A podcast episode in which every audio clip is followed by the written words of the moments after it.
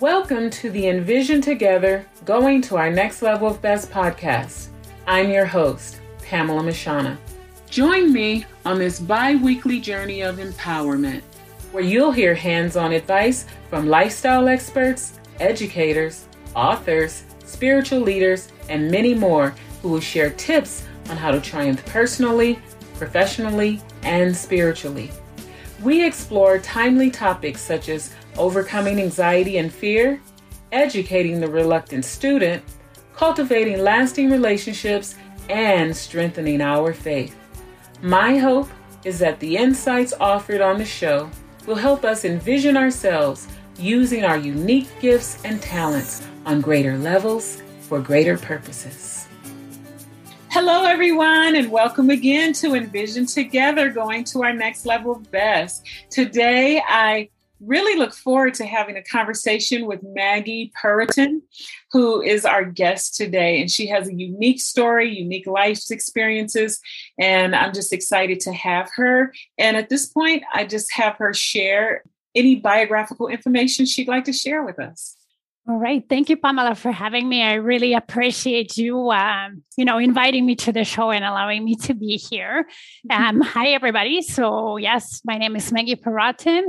I live in Canada, in Toronto. I'm a business and leadership coach, but originally I come from Poland. So I'm an immigrant to Canada. I was born and raised in Poland and probably the last generation that remembers communist regime and then after university very shortly after i was looking for bigger and better life. Mm-hmm. and an opportunity came to apply for you know permanent residency to canada. I immigrated and when i came to canada i started working in a corporate career. I spent there a number of years and now i run my own business coaching business. And yeah, and I'm a mom in a blended family of four kids. We live in Toronto area. Wonderful. Just by that introduction, we know that it's a lot that we're going to glean from you. Hmm. But I want to start way back before we get to you being in Canada. Tell us a little bit. You mentioned that you were in Poland during a time that was probably the last era of communism. What was that like? Tell us, what was your childhood like? What does that mean? Because growing up in America, you see stuff on the news, you hear mm-hmm. things, you read books. But I always, one of the reasons I love traveling around the world is I get to mm-hmm. engage with people who are from that place and they can help mm-hmm. me know what the place is like. so, so share with me. Sure. So um I, the communist regime collapsed when I was about 11. So there's part of my childhood that's very different and there's different memories. And then there's part of the childhood that I, you know, don't remember as well, but I remember from the communist regime. So I guess from the child perspective, it definitely wasn't all bad. You know, I had fantastic, or I have fantastic parents that loved me and my sister and took care of us, even though they did get divorced about when I was 11. You know, I had grandparents and so on. So, from that perspective, it was, I would just say, a normal childhood in a family that maybe was like we weren't rich or well off, but we had food, enough food. We weren't going hungry. We were paying the bills. You know what I mean? Like you went to school, you had friends and so on. But then there was some you know things that maybe are different that as a child you don't know necessarily right away because you're surrounded by just one reality right? So one of the things was that in theory in the communist regime nobody owned anything more of value. Like you could have a car or whatever but the property was state owned so mm. we lived in an apartment that in theory wasn't ours it was state owned apartment and hardly anyone could have a house that they would say yeah i own this house it's mine. So was it like your your state housing for life? Kind of like that i guess like a permanent lease if you mm-hmm. thought about it this way from a legal perspective. I don't remember what it was called but it was okay. like a permanent lease. Okay. Yeah. Could you move if you wanted to another location? Yeah. Yes, okay. you could. Yes, you could. You could move. I don't remember what you had to do to do that, like whether you had to apply and then somebody stayed with it, like or the government official had to find somebody to your apartment. Like I don't actually know, but you could move because we actually, as when we were little, my dad, we moved to a bigger apartment within the same block. Yeah. So mm. originally we had like the smallest apartment that was available. And then when my sister was born, I, I guess somehow my dad arranged for us to move to a bigger one. But there were people who were also moving cities and so on. So somehow it was possible. I oh, just oh, I don't see. know okay. how. Another thing that was probably different is that travel abroad was quite restricted. So if you wanted to travel within the communist bloc, that was much easier. So you could get a passport to travel to Hungary or, mm-hmm. you know, Eastern Germany or mm. Czechoslovakia or whatever. But to get the passport to be able to travel to Western Europe or to United States or anywhere were extremely difficult. And, you know, you had to have family or some sort of connection. So for us, actually, we did that. My aunt immigrated to France in the 80s. And I remember we were able to go to her wedding. So we did receive him. And even as a child, I was able to go once to France before the communist regime collapsed for her wedding. But it wasn't easy. It was extremely difficult because the government feared, and rightfully so, because you know many people did that, that people would leave and never come back. And so the biggest thing that stands out to you is personal ownership of property. Yeah. Yeah. What about? I remember in a previous conversation, you told me some fun things in your childhood, and it actually reminds me of some things that happened in my childhood. You, yeah. Can you recount those to the audience? Yeah, yeah. So the the eh, limitation of certain foods, or or not even how do you say like rationing of foods that were not easily available. So, for example, meat. Uh, mm-hmm. so every family was getting like a, and I remember it was like literally a piece of paper, like a square piece of paper that would say how much kilograms of meat family could get a month and what types of meat. So it's not like you could just pick the best meat. it was like certain types of meats, like, you know, sausage or whatever, like bag bacon and thing. And and not only that, so you had the ration, but also like the stores weren't necessarily full of meat. So it's not like you could go and just pick. I was like, oh, I want this from my ration. You actually had to be truly lucky to get that type of meat when you needed it. Yeah. So I remember like lineups where, you know, moms or or whatever people would stay from 6 a.m. or 5 a.m. in the morning to the store that was opening at 9, trying to get in line, especially on like a delivery day. That, yeah. you know, if you knew you had an in that there was a delivery, people would stay for hours just to get, you know, as far ahead in line as they could to be able to get some meat. Mm-hmm. And then another thing is like coffee, for example, was the same. Coffee was ration that you could whenever there was delivery and that was even rarer of course than meat because that was considered luxury good. So whenever there was a delivery they would sell like small i think it was like a hundred grams so i don't remember in pounds what it is but small pack per family member. Mm. so then i remember pretending to be like a child of my neighbors because they drank a lot of coffee so they can get a little bit more so they're not running out before the you know you next delivery. system people, you know, people get very resourceful. exactly. I like your word, resourceful. For me, we were working the system. yes. we didn't have a meat rationed or specific meat only that we mm. could buy, but I remember when I was a kid, there was something called government cheese. And to be mm. honest, as an adult, my family, we would spend good money for some of that government cheese. It was so good. I mean, like, what mm. did they put in it? We would do the same thing. We would get in the line over and over again with different family groups to get lots of this free government cheese. So when you told me about that, it reminded me of those days. Yeah, and then I remember I told you the story about the chocolate, saying that if you tried that cheese today, that wouldn't maybe be as good as you think it is because there was this like fake chocolate that sometimes you could buy in a store that as children of course i love sweets i have a sweet tooth to this date. And so we would buy sometimes and i remember i loved it because there wasn't anything else. Mm-hmm. and then at some point in my 20s i found it in a store and just of the nostalgia i bought it and it was awful. Like it was so bad. That's how you discovered this is fake chocolate. This is yes. not real chocolate. Yes. So you never know how that cheese would have tasted for you now yeah. Well, thanks for sharing these things. You know what I found so interesting about that little chat we had is it really made me reflect. I think I'm pretty good at traveling the world and getting to learn about different people and different cultures. But mm-hmm. I'm still very influenced by having been raised in America. Mm-hmm. And we mm. have these, I guess, preconceived notions or ideas that we get I grew up thinking communist, everything about a communist society must be bad. So it was really nice for me to hear from you the things you enjoyed or treasure about your childhood. You Although, know what? Like, definitely not the system to live in.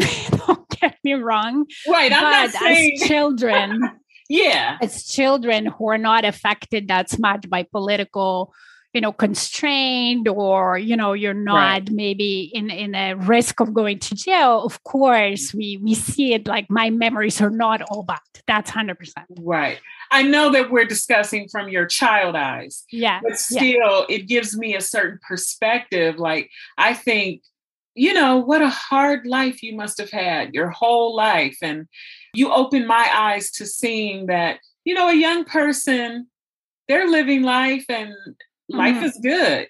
Yeah.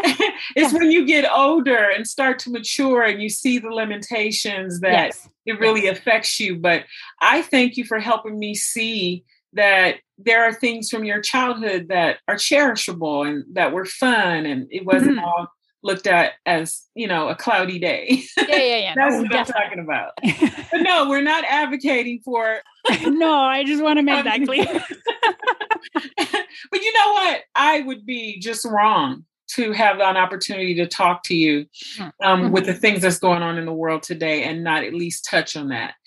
As we know that Ukraine is mm-hmm. suffering from the war, the invasion from mm-hmm. Russia, and so many people have now fleed to your country, Poland. Yeah. And yeah just what are your thoughts around that in general? I mean, you don't have to get really political. I don't want you to share anything that you're really uncomfortable about. Yeah, yeah, no. What do you want to say? I want to say that it's horrible. I don't feel like in the 21st century, no country should be afraid for their own peace, and we all should live in peace. And it it hits home, especially for Polish people, very closely because we were invaded by Russia and Germany in 1939. And we know how it feels being in your own country and other countries thinking that they have some sort of right to take your peace and freedom away. Yeah. And that's why, you know, Polish people are helping so much. And it's heartbreaking. I actually, you know, my dad was involved with my brother-in-law and my brother-in-law lives in germany but they were involved not that long ago like last week to deliver a lot of help to the refugees because there's already tons of refugees in the city where my parents live mm. and and it's heartbreaking the stories are just heartbreaking wow. and it's real it's not you know whatever media is showing it's real.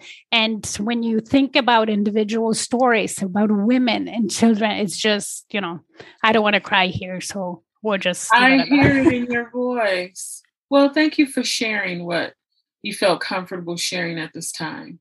Anybody who's human have to be touched in some way. Yeah. Uh, the yeah. pictures that we see on the news it's just and and I don't know the details that it seems even that you have access to, and it's heartbreaking. Mm-hmm. But thanks mm-hmm. for for sharing. Yeah. I'm glad to know that you're in touch with family who is in Poland and and they're doing what they can to help. Yeah. Yeah. And you know, many people, it's not just and of course there's other countries that are close to Germany, like Czechoslovakia and Romania. We kind of know how it feels. Yeah. But in Poland, there's also this um, connection because after the Second World War, there was parts of current Ukraine that used to be Poland before the war. And for example, both of my grandparents lived in those areas. It's like northern Ukraine, very close to the current Polish border. And they were forced to move mm. as the borders changed. And they were forced to move to current Poland that used to be Germany. So there is a lot of connection between the two nations because of that movement. And our generations of my parents and mine having some sort of connection through grandparents or great grandparents to some of not the whole Ukraine. Ukraine is a really big country, but that western northern part. So there's also that again hits home. Ancestral connection. Yeah. Well, thanks so much for sharing so candidly. I will say that I'd like to hear a little bit more still mm-hmm. about why you decided to leave Poland mm-hmm. and what did you hope for in another country that you weren't getting there. I guess we're going to fast forward from your childhood yeah. and tell us how you transitioned to finally leave. Yes. So originally, when we talked, I told you that I had this dream as a child that I didn't remember even that my mom reminded me of that I wanted to have a house. And it came from the fact that, you know, we lived in a small apartment. It was like a maybe 450 square feet, the bigger one that we lived. So I lived, you know, until pretty much most of my life in not a bigger space than that until I moved to, to Canada. So my dream was always to have a house. And in the beginning in the communist regime that was almost like an impossible dream because you couldn't have it and it came from seeing the villas that actually russian officers occupied because during the communist regime russia had her their even though they weren't governing poland they still had their military bases in poland to ensure that the regime stayed and in the town I came from, there was two bases of Russian army, are very guarded, and you couldn't like necessarily get in there. Although people still like, you know, went to stores sometimes because they were better supplied than our stores and so on. But the officers lived in villas outside of those base camps, right? And mm-hmm. those villas to me seemed huge. And they were just like regular size, probably like 2,000 square feet, no more maybe three houses, but for me, they were like palaces. So that was the dream I had. So then, fast forward, you know, communist regime collapse. I finished university in a big city. And when I came out of university, at that time, Poland was changing the economy and trying to get into European Union and so on. And with that, there was a lot of reforms. And from that, there was also a lot of unemployment. Mm-hmm. And, you know, we were like a spike in the population. So there's many of us, young people. And even though I had a job, I was making like 400 bucks a month. And I was like, and Poland is not that much cheaper than North America right now, or even then at that time. So I was like, wow, that's gonna be hard making $400 a month and trying to, you know, start a life yeah. as a you know young woman i had a partner at the time. So potentially start a family build a house or have a house or whatever. So that opportunity came. As i said it was through a friend who told me about canadian immigration program. Mm-hmm. uh, as a skilled worker which is like a point system where you get from your eh, for your education you know ability to speak french or english or both languages that are canadian official languages and all that. And when you qualify, you can apply. So it's not a lottery system like in US. It's actually like a formal procedure, more of an application. Mm-hmm. And if you meet the minimum criteria, you're almost guaranteed the permanent residency. What once the criteria?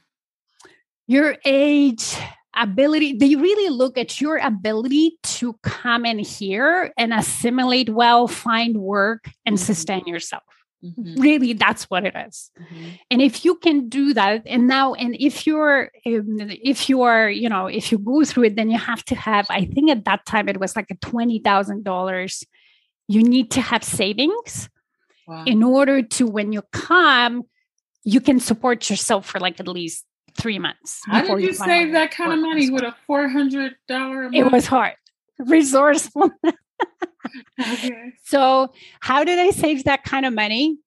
Uh, so, with my partner, we got married, and what we wanted was cash. So, that was one way. We didn't, don't give us presents. We don't have, we, and we lived in a small apartment. So, we had what we needed. We didn't have kids. One oh. way was give cash. And then we just saved anything we could. I had like side jobs. I was teaching kids like French and English like, wow. apart from my jobs. Anything we could. How many languages do you speak? Well, really three. So Polish, French, and English, and okay. then two German and Russian, but not well. I can really carry on a conversation. I just, you know, a little bit. So yeah, so because it was our year and a half that it took the whole process, through that we sort of like saved slowly mm-hmm. all that money. And then we sold, of course, anything we owned, which wasn't a lot, like two old cars. One needed a push to start. But we sold whatever we could and we scrambled to, so you know. Determination. Okay. Yeah. Yeah. Yeah. Wonderful. Yeah. So why do you think you were one of the lucky ones, even in terms of mindset? I remember you telling me that you would look at these houses that were owned by the Russian military mm-hmm. and you really really admired them and you wanted that for yourself. One day you were walking with your mom and you were telling your mom you're going to own your own house and she was mm-hmm. like oh please stop it. How is that ever going to happen? What was it about you? What was it about your experiences or just you uniquely as a young person that said nope i'm going to do it. I think, of course, there's, I really believe there's many things that come, but like if I think about three things of what sort of drove me. One thing was that somehow, and I think it came from my grandfather, mm. who actually fought in the Second World War. So some of it from my dad, from my mom, and also through my education. Like I studied, I didn't study exactly law, but some of the laws and um, some of like civil law or economic law and also human rights law. And I was always of an opinion that as human beings, we're equal. You know, we, God puts us on earth, doesn't matter where we come from, doesn't matter where, what our religion is, doesn't matter what, wherever, we're equally loved and we have equal rights as human rights. So for me, it was thinking, well, if somebody else can have it, why not me? I'm not different right. right. It doesn't matter if I come from a poor country or not, or from a poor family or not, I have the same right. Mm. So, in the sense, I have the same ability. If I go for it, it's possible for me. And then the second thing is definitely allowing me the fact that I traveled only in Europe, but like being able to go to France and being able to go to Germany and see that not only Russian officers had houses, but regular people, regular families that weren't, again, that much different than me in terms of the way they thought or the what they said or whatever, right? That kind of like gets you to, okay, well, that's possible. Mm-hmm. Maybe not in my country, but somewhere else, right? Yeah. Uh-huh. So it's possible for more than just select few, right? And so so that was the second thing.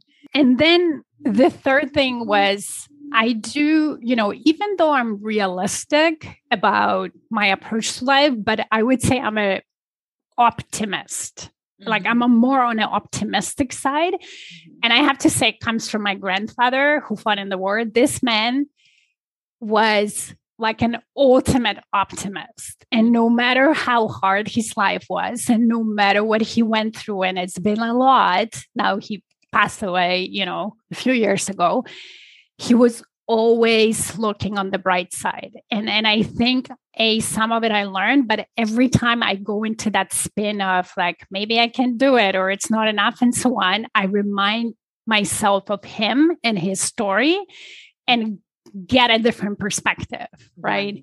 And I think that also helped me to always look at the bright side and always look for be in that possibility that yes, it's possible and it might be hard, but it doesn't matter because we live in such an opportunity time in a free country mm-hmm. where it's peace, where you can own property. Nobody, there's no state laws telling you you can't. So there's already that is such a huge opportunity in itself. I love your answer for a few reasons. I like that embedded in your answer is almost a nod to previous generations.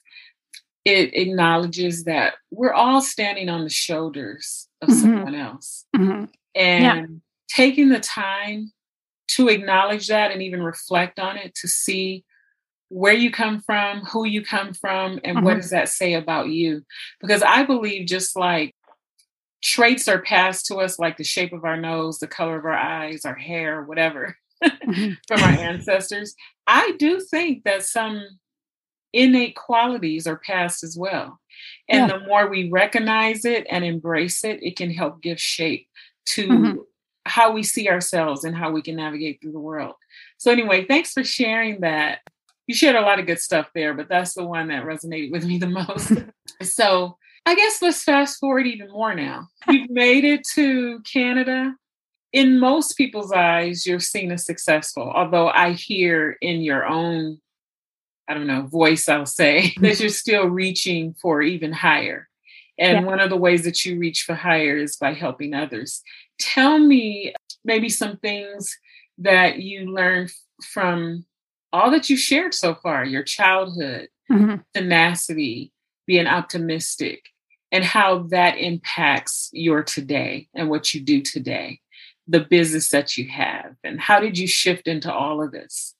I shifted all through this through my corporate career and realizing that I just love helping people and help them grow. Because when I see, and that's as you say, like when I see my life and the journey I went through, and all the decisions that I made or situations I was in and how I grow, I'm proud of where I am right now. Yes, of course, there is more that I aspire to.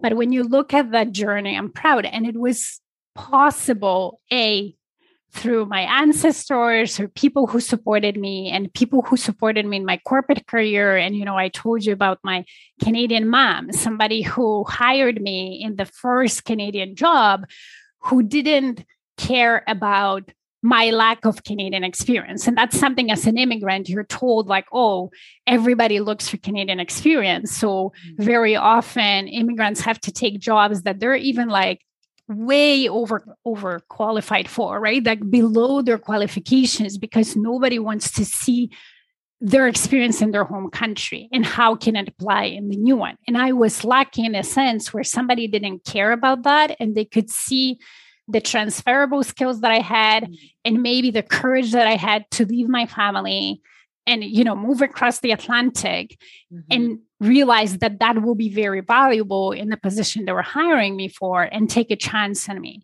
so that always like for that i will be forever grateful to my canadian mom if she listens mm-hmm. and and that was always something i wanted to give back so as i became the leader in the corporate world as i grew and i started hiring people and and leading teams I always wanted to give people a chance, look mm-hmm. past, not look for a perfect experience or a perfect resume, but look for that determination and just ability to adjust. Like, I believe we can learn anything.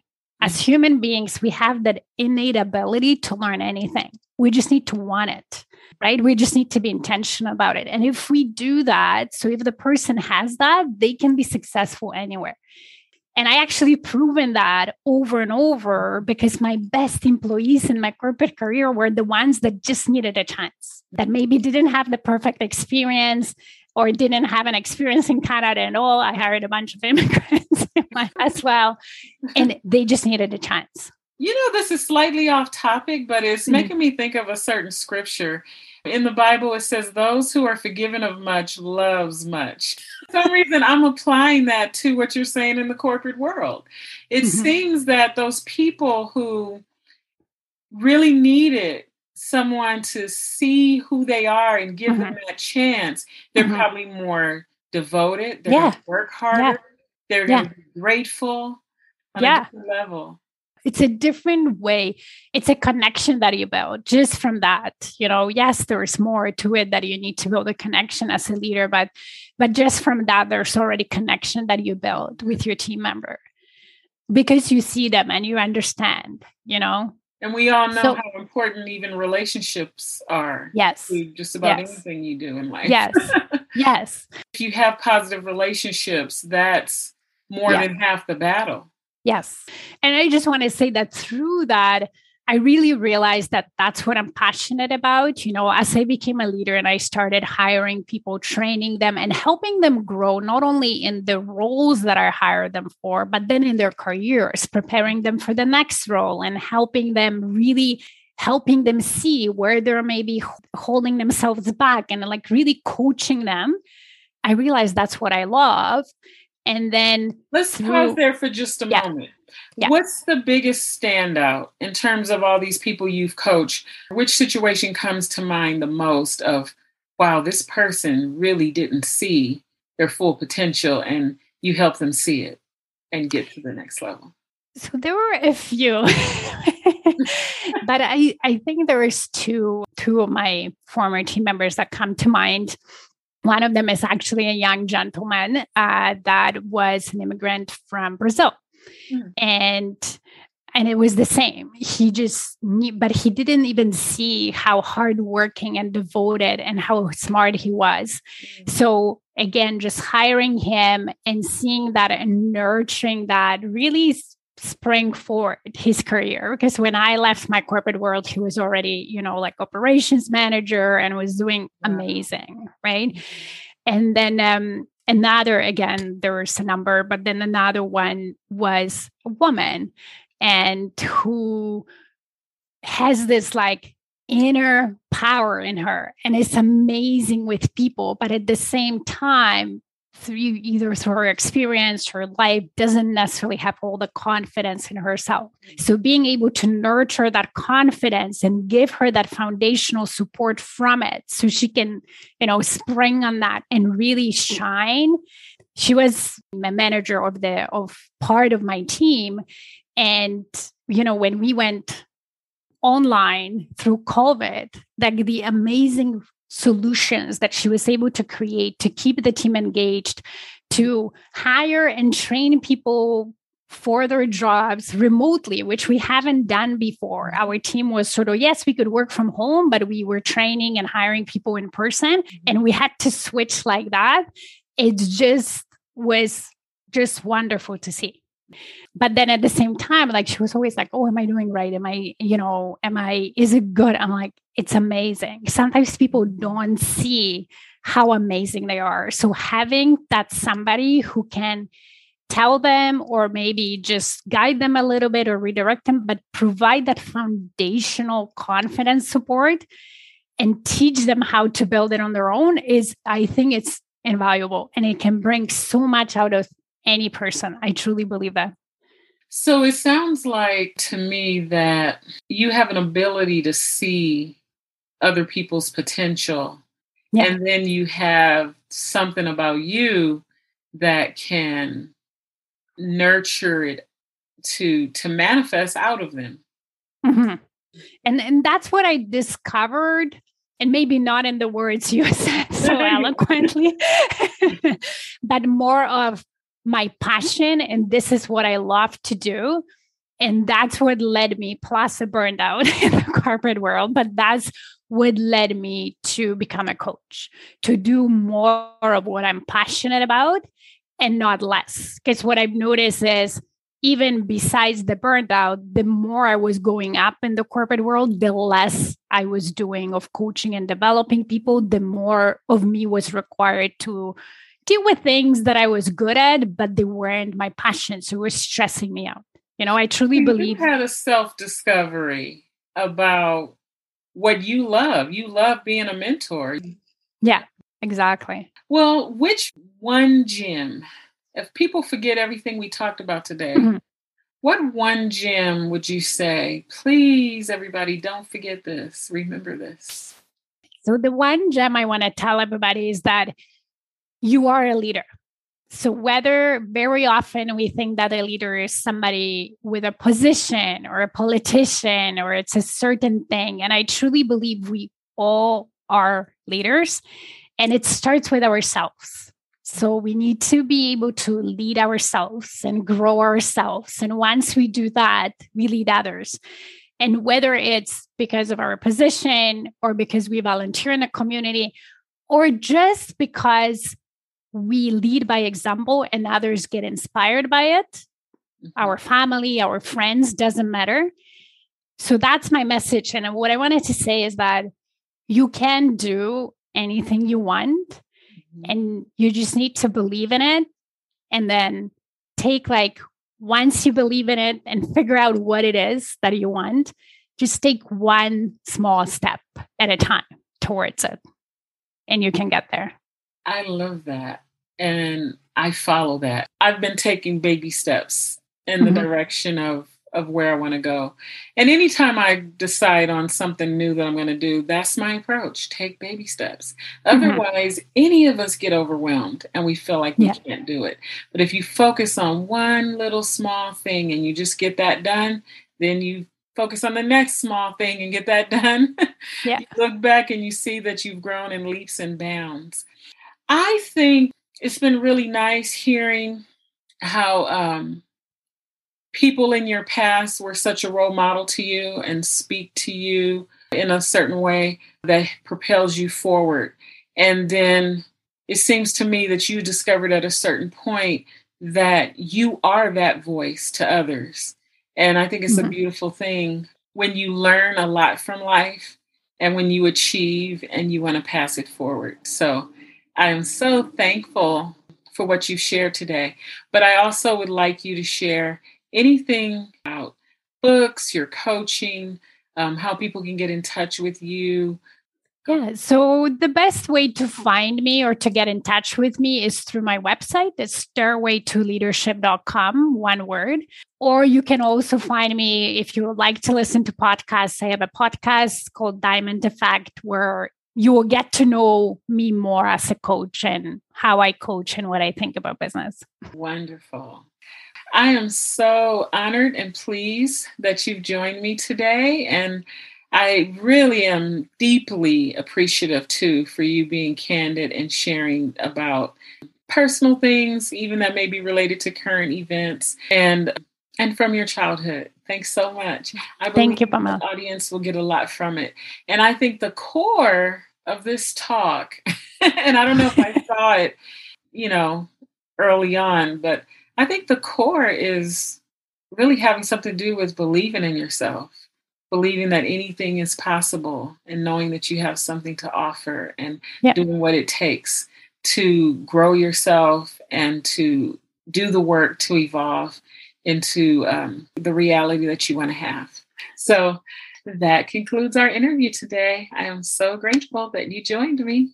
Thank you for having me. Thank you so much.